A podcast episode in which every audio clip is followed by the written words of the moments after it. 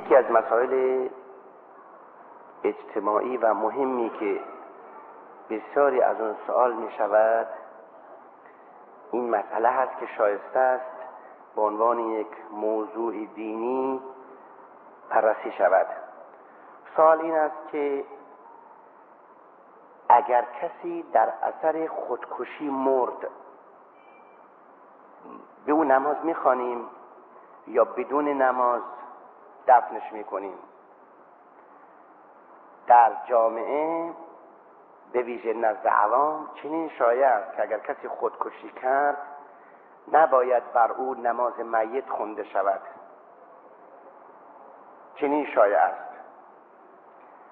به این جهت این سوال در خور بررسی است. شایسته است که بررسی شود این مسئله. حالا اگر برای شما این موضوع مطرح است به عنوان یکی از مسائل اجتماعی دینی و عقیدتی به اون توجه بفرمایید. اصولا خودکشی یک گناه کبیره است. به جهت اینکه جان انسان ملک خداست. کسی مالک جان خودش نیست. و اینکه کسی بگوید من مالک جان خودم هستم اگر منظورش اینه در اختیار منه خب این درسته. بله ما خانه و پول و مال و من جمله جان در اختیار داریم. ولی اگر منظورش این است که من به هر به هر کیفیت بخواهم به حیات خود خاتمه میدم یا خود را بیمار می‌کنم یا خود را به نحوی دیگرگون می‌سازم در وجود خودم مطابق نظر خودم تغییرات به وجود میآورم این اشتباهه چون چیزی نیست. مالک جان الله است. کسی مالک جان خودش نیست. به این جهت اگر کسی به جان خودش تجاوز کند به حق خدا تجاوز کرده. کما اینکه کشتن دیگران بی جهت بدون علت بدون مدرک و دلیل شرعی گناه کبیره است پایان دادن به حیات خود انسان بدون دلیل بدون مدرک شرعی بازم جنایته علا کل حال خودکشی گناه کبیره است. هرگز نمی‌تواند از رباخاری از زناکاری عمل زشت افتی حتی از تجاوز به مال و ناموس مردم سنگینتر باشد. این گناه کبیره است. حالا از کجا پیدا شده که گفتند کسی که خودکشی کرد نباید برای نماز بخوانند؟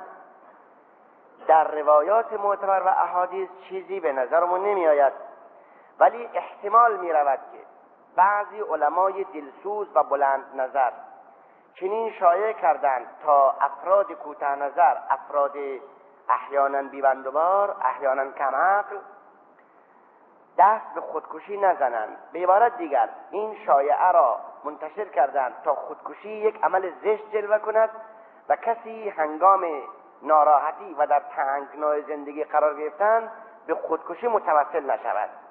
البته این حیله جایزیه حیله درسته و بسیار ظریفه. ولی به هر حال مدرک شرعی نداره. چون که ارز کردم تجاوز به جان خود یعنی خودکشی هرگز از تجاوز به جان و مال و ناموس مؤمنان زشتتر نیست. بزرگترین گناه بعد از اشراک بالله حقوق والدین است بد کردن به حق پدر و مادر و گواهی ناحق دادن است. و رباخاری است. رباخاری به معنی استثمار افراد و تمرکز ثروت در یک جا. فلسفه تحریم رباخاری این است که یک آدم ثروتمند در خانهاش میخوابد پول به صورت قرض می‌دهد به افراد زحمتکش او بدون اینکه تحمل زیان و ضرری بکند فقط از دسترنجونها پیوسته به پول خود اضافه می‌کند. و این ربای فردی است که معمولا همراه با خشم و غضب و لعنت خدا یاد شده همیشه. ربا به این معنی که فرد ثروتمند شده. پول می‌دهد. به افراد زحمتکش تا آنها زحمت بکشند و نفعش به او بدهند. برحال این گناهانی که نام بردم هیچ کدامش از خودکشی کمتر نیست. پس دلیل ندارد که خودکشی تنها مانع نماز میت بر اون خوندن باشد. از جهت دیگر به این مطلب باید توجه داشت. عمل خودکشی به عنوان گناه کبیره نمی‌تواند مانع نماز بر خوندن باشد. نماز خوندن بستگی به کلیه اعمال و عقاید مشهور شخص میت در حیاتش دارد. اگر میت در حیاتش مسلمان بوده به نمازها معتقد بوده حداقل هفته دو رکعت نماز با جماعت میخونده روحانیون و رهبران و پیشوایان مذهبی موظفند بر چنین شخصی که هفته دو رکعت نماز در جمع مردم میخونده چهار تکبیر نماز می‌گویند. حالا بقیهش با خداست. ما بارها اینه گفته ایم و در این زمینه یک میلیون یک میلیونوم یعنی یک در میلیون شک نداریم که نمازگذار کسی است که نماز خفتن و صبح بخواند. اگر کسی نمازهای فریزه صبح و نمازهای فریزه عشا به موقع ادا کرد این مسلمانه. مطمئن باشید هیچ کس با هفته دو رکعت نماز جمعه به هیچ وجه من الوجود مؤمن نمیشه. گول به خودتون نزنید. نمیشه. پنج وقت نماز به موقع لازمه تا شما یک رکنی از ارکان اسلام را به جا آورده باشید.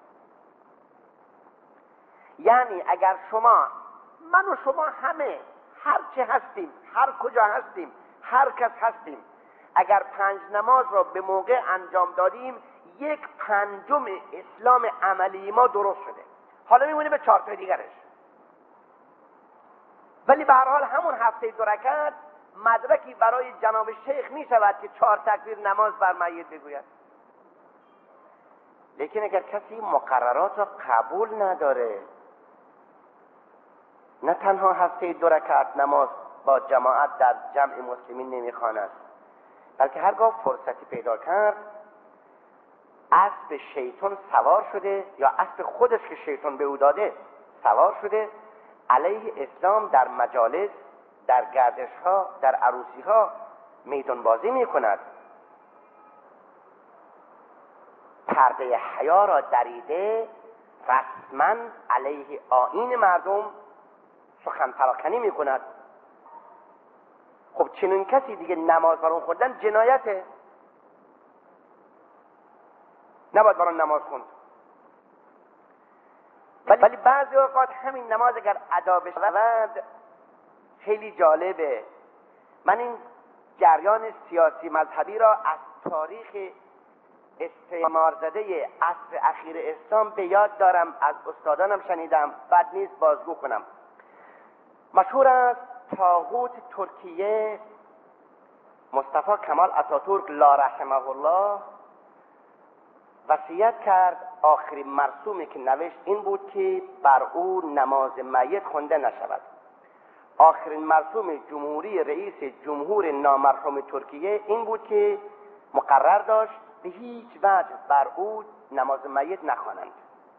و این به خاطر این بود که کمال اتاتورک در طول زندگی سیاسیش با تمام امکاناتش علیه اسلام جنگید. تا اونجا که خط عربی را تغییر داد. خط قرآن را تغییر داد و قرآن به حروف لاتین نوشت. اذان عربی را تغییر داد. مدت سی چهل سال در ترکیه اذان به ترکی می‌گفتند. عدنان مندریس آمد اذان را برگردانید که در اثر همون هم اعدام شد. وقتی جنازه رئیس جمهور را گذاشتند برای آخرین بدرقه فاطمه بیگم خانم رئیس جمهور مرده گفت اگر بر برادرم نماز میت نخوانید من خودکشی می‌کنم. و به خاطر اینکه خواهر رئیس جمهور راضی شود خودکشی نکند مرسوم رئیس جمهور لغو شد و ملای را آوردند با چهار الله اکبر کوبنده فرق سر اتاتورک را کوبیدند و عظمت اسلام ثابت شد ذلت اتاتورک ثابت گردید. گاهی هست که الله اکبرها برای یک مرده پتک است.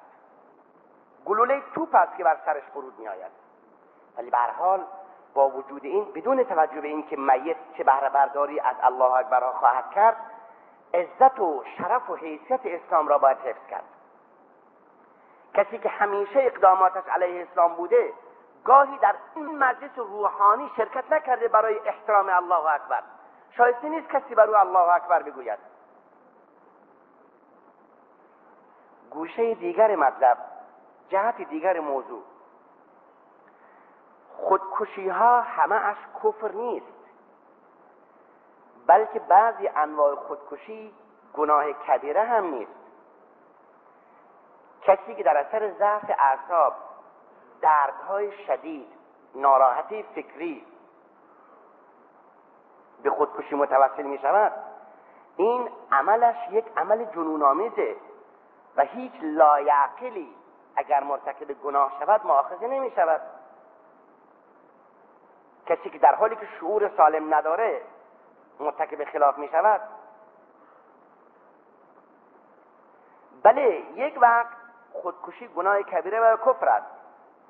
کسی خودکشی می کند که اسرارش به دست نیاید. خودکشی می کند که نتوانند به وسیله بازجویی از او اسرار در بیاورند. خب چنین موردی اگر برای احقاق حق برای راه خدا برای پیروزی حق بر باطل نباشه کفر است. این گناه کبیر است. ولی اگر به علت ناراحتی های روانی ناراحتی های فکری درد شدید باشد نه تنها مانع نماز نمی شود بلکه ممکن است گناهی بخشدنی هم باشد که در این زمینه روایتی هم داریم. در کتب سنن چنین آمده است که در آغاز هجرت رسول الله صلی الله علیه و آله و سلم هجرت به مدینه منوره الزامی بود. این در سوره انفال یاد شده است. لغو آن روز فتح مکه اعلام شد. به این معنی که پس از هجرت حضرت به سوی مدینه و تشکیل دولت نخستین توحید در مدینه منوره مقرر شد به موجب دستور خدا که مسلمان کسی است که به مدینه منوره آید. اگر کسی در شهر خود مسلمان شود و به مدینه نیاید بتواند به مدینه هجرت کند و هجرت نکند در خدمت اسلام نباشد اسلامش کامل نیست. در زمانی که اون فرمان موقت مقرر بود الزامی هجرت به مدینه. در چنون دورانی یک بادیانشین مسلمان شد به مدینه آمد. اما جو مدینه با او نساخت. در مدینه منوره پیوسته تب می‌کرد و وضع خوبی نداشت. یکی دو بار به خدمت رسول الله آمد و گفت یا رسول الله اجازه بفرما من میورم شهر خودم. اونجا مسلمان می‌شوم و اونجا زندگی می‌کنم. مطابق روایات حضرت فرمود این اجازه با الله هست باید خداوند اجازه بدهد. چون صریح سوره انفال می‌گوید مسلمان باید به مدینه اجرت کند. بعد حضرت را نصیحت فرمود که صبر کند. شاید سازگار شود وجودش با مدینه منوره. عادت کند به این هوا به این جو و آب و خاک. اما بعد از چند روز یک روز اون مرد به شدت تب کرد و در حالی که خیلی تب کرده بود تب شدید بود کاردی برداشت رگ دست خودش را پاره کرد و در اثر خونریزی شدید درگذشت. او را دفن کردند. یکی دو روز بعد یکی از صحابه کرام به خدمت رسول الله آمد و گفت یا رسول الله اون شخصی که خودکشی کرد من در خواب دیدمش. حضرت فرمود چگونه بود وضعش؟ اون مرد گفت دیدم در خواب وضع خوبی داشت ولی دستش بسته به گردنش بود. سوال کردمش چرا دستت چنین است؟ گفت به من گفتند این که خودت خراب کردی اصلاح نمی کنیم مطابق روایت حضرت صلی الله علیه و آله بعد از شنیدن این خواب از یکی از یاران دستها را به سوی آسمان بلند کرده فرمود اللهم ولیدیه فغفر الها دستهایش را هم بیامرز. دستهایش را هم ببخش. اگر این روایت معتبر و صحیح باشد دال بر این است که اگر خودکشی بر مبنای کفر و بیدینی نباشد علت ناراحتی فکری و علت ضعف شعور به علت شدت درد داشته باشد قابل بخششه.